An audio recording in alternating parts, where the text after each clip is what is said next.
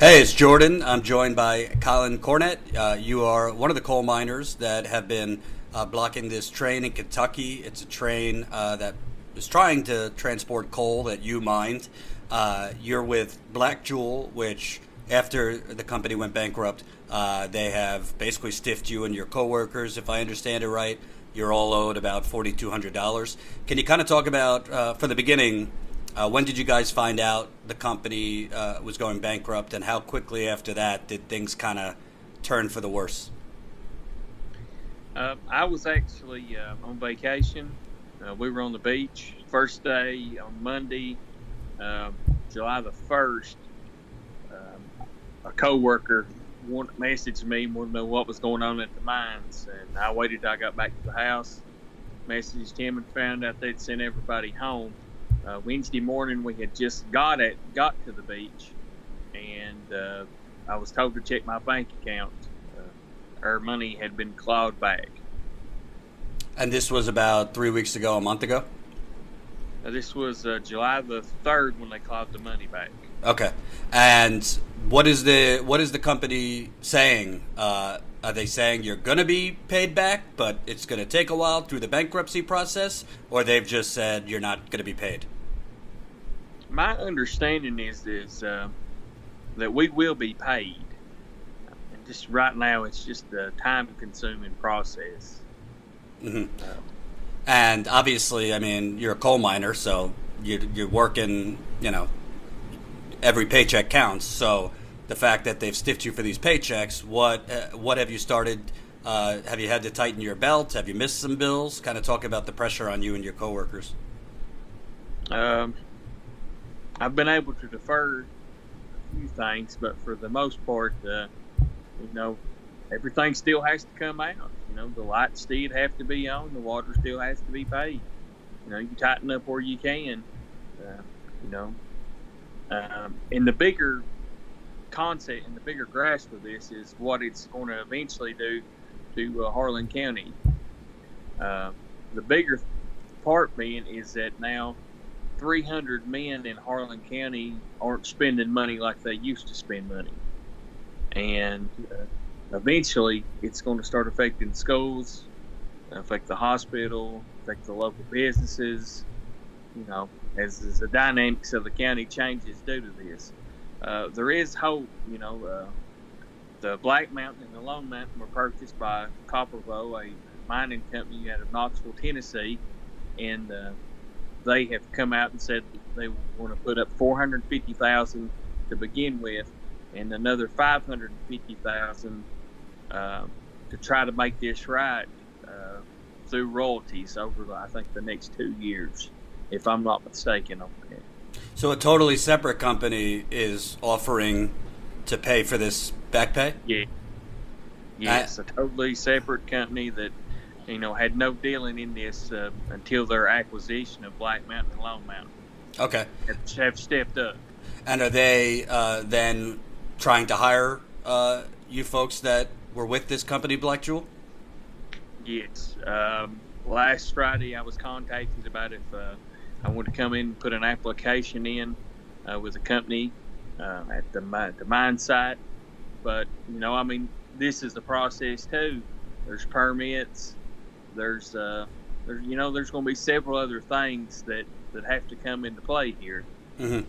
And talk about uh, what it's like day by day, because you're you and your uh, coworkers, which I'm sure it's kind of like a band of brothers type of thing, uh, are basically standing on that track blocking the train, and that is coal that you uh, you guys mined. Uh, what is the mood there? Is it is it pissed off, depressed, angry, a mix of everything? I'm gonna be honest with you. I think uh, the mood amongst more people is is just disappointed. You know, uh, just disappointed that we went to work and, and we made sacrifices uh, to you know, to make the company a profit uh, with limited resources. You know, that's something that doesn't get talked about a whole lot. Is uh, the reason why nobody realized they were going into bankruptcy is because we always ran a really tight ship, and so when they tightened it back up, nobody thought, for the most part, nobody thought anything about it. Mhm. because we ran like that for the two years that I worked for them. So basically, they You were they were squeezing as much orange out of the juice, or juice out of the orange, uh, and then you know, mismanagement or whatever the reason, uh, they don't pay back the people that actually were responsible for the production. Exactly. Mhm. Uh, And uh, talk about the town. Ha- have local leaders, local politicians, local whomever uh, been trying to pressure the company? What's the what's the kind of support you've been getting? uh, there's a class action lawsuit filed against the company that we work for, uh, two sister companies, and the president of the company and his son, who were the board of directors, so to speak. They all share the same common denominator of people. It's just they have a different name. Mm. Uh, you know, as far as like local support, uh, our judge executive, uh, uh, Dan Mosley, has done a great job uh, trying to, you know, to, to react the best way that he can in this situation. You know, because he's, he's smart enough. He's a smart enough of a man to, you know, realize what kind of impact this is going to have on this county. And this is the judge. Yeah, judge executive. Okay. Because have they been, has uh, local authorities or anybody been trying to remove you guys from the tracks? nobody has is uh, you know tried to remove anybody from the tracks but i mean you know at the end of the day uh, it's been very peaceful uh, because you know that's the most important thing uh, whenever we went to west virginia we were very respectful in the in the courtroom of the judge uh, and of the proceedings you know because it, it's important, you know, that, that people under, people don't lose sight of at the end of the day these are real people that are just like anybody else working any other job. It doesn't matter what job that you work, you expect your pay to be there. hmm Whenever they write you a check, you expect it to be good. Mhm. And, in, and the company wrote us, they wrote 1,100 checks knowing that they didn't have the money to cover this. Wow. And kind of talk about, uh, not really, I'm not talking about the campaign or politics, but just in general, there's this uh, push uh, politically that, you know, companies treat their workers right, uh, you know, uh, fight for 15, workers' rights, unionization, these kinds of things. Um, and companies, since the, since the 2008 crash, have been basically descri- doing more, doing what you've said, which is making way less people do way more, and uh, you know, quote, tightening their belts. But uh, do you think this is part of a, a a broader trend of corporations being able to pretty much get away with murder when it comes to their workers? Yes, but but I think that uh, you know through the plight that the country has seen that we've been through, uh, you know, I, I I feel like you know this can be something that that will change. hmm Uh, and and I hope it does. You know, in the state of Kentucky, we had two representatives come down, and they're gonna they're gonna make it where that uh, Kentucky has a wage bond set in effect for construction and mine mine work mine workers that the company has to post so much money up front to keep this from happening. There was a loophole, which is how that this happened. I don't I don't know. I don't understand that stuff.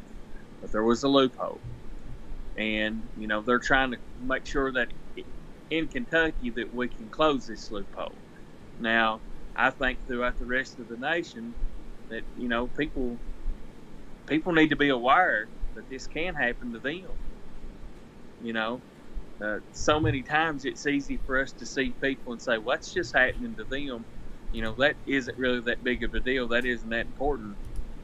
But you know, whenever it comes to your door, it's a whole other ball game. Right, right. And uh, what's been uh, the reaction? I know you mentioned. Uh, uh, I don't think McConnell has gone there. I think he's, his office made a statement. Uh, are they trying to compel the company to pay uh, the local leaders, or there's not much they could do? The U.S. Department of Labor has all the coal that they ran up there uh, deemed as hot goods.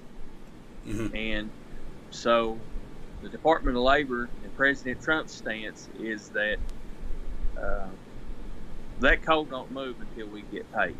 Right. That was from the Department of Labor, you know, through the president.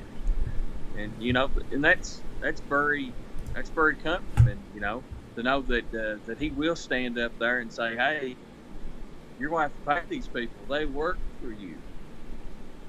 hmm And uh, obviously, coal nationally uh, is a controversial topic. A lot of a lot of people uh, think we need to move away from coal, but in Kentucky, I mean, it's one of the biggest economic industries. So, like you were saying, um, it's not just Harlan, but if coal miners start getting stiffed, it could bring down the entire economy, which is not exactly a vibrant economy anywhere. Anyway, I mean, there's issues with healthcare in Kentucky. Um, I think it's still a, a very low minimum wage. So, can you kind of talk about how important coal mining is still to Kentucky?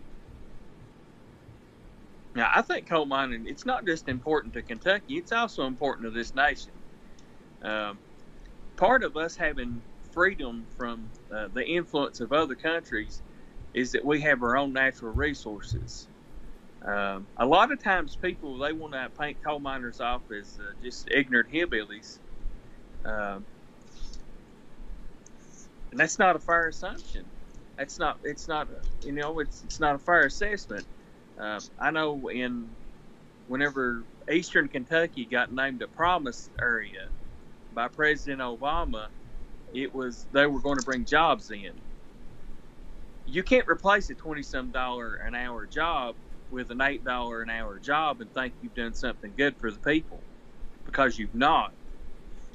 Uh, if we want to see real improvement, uh, then he should have whenever President Obama did that, he should have stressed to uh, develop higher paying jobs. Mm-hmm. You know, there's a lot of people here that have worked manual labor for a long time that that are still able to work, Right. that can work, uh, and it loved to work. You know, I 18 years of my life I've been spent underground. Mhm. I'm very close with the you know a lot of the men that I work with. Uh, they they are family to me Mhm. and Harlan is my home. Mhm. My, I'm a third generation coal miner. My dad was a coal miner. His dad was a coal miner. Uh, you know, around in, in areas like Harlan that have been coal dependent for jobs, it's very much your identity. Right. And you know, no matter where I go in life, you know, I'm still a coal miner. Mm-hmm. That's still part of my identity, and I'm proud of that heritage. Right. And, you know, I'm proud of the sacrifices that my dad made and his dad made. And I'm not, I'm not of the belief that we need to get the push away from, from coal. You know, because at the end of the day, there's real people here. There's real people that have worth that aren't getting represented fairly. Now, uh, there's one thing to be prideful, but if if uh, as you know technology and uh, environmental opportunities change, it sounds like coal miners are open to uh, other work as long as you're paid fairly uh, and paid you know the same wages for your work, whether it's uh, you know renewables, these kinds of things. Uh, it doesn't. It really what I'm hearing is you're proud that you've done this work, but like under President Obama, if you're gonna if you're gonna be trying to pull away uh, the work you do, like coal mining, you need to be replacing it with something that you could live off of and gives you a fair wage. Is that what I'm hearing? Yeah. hmm I mean, you can have the greatest idea in the world, but if if there's no feasible way to make it happen, then I mean, it's, it's a useless idea. And, you know, it was great whenever he deemed this a promise area, Mhm. and that was all he did was just deem it a promise. Well, we're still, I'm still sitting there waiting on the promise. Right. You know, I mean, at the end of the day, I don't live extravagant. I have a family support just like 90% of the rest of America. And all that I ask is that uh, to be given a fair wage, actually, just be given a wage. At this point, I just want to be given a wage. You know, I've done work three weeks for nothing. Right. To make uh, to make somebody richer. And uh, for people watching that aren't from Kentucky, obviously you guys are out there on the train tracks. What should people around the country? Would you like them to send things to you guys? How could they support you if they're not there? Uh, what do you want people to know? I just want people to understand that at the end of the day, that this just doesn't affect some coal miners from eastern Kentucky, southwest Virginia, and West Virginia, and out in Wyoming. That this very much could affect, uh, you know, their job. And that's the, you know, that's the bigger thing. Is this, uh, this is a bigger issue than just the coal, than just the coal industry. This is about, uh, you know, you being you being assured that whenever you go to work and you work for somebody, that your wages are there. Mm. Thanks I so much. Me, that's what it is. I agree. I appreciate you taking the time, and uh, we'll stay in touch as as you guys uh, continue to protest out there for your wages. Thank you. Thank you.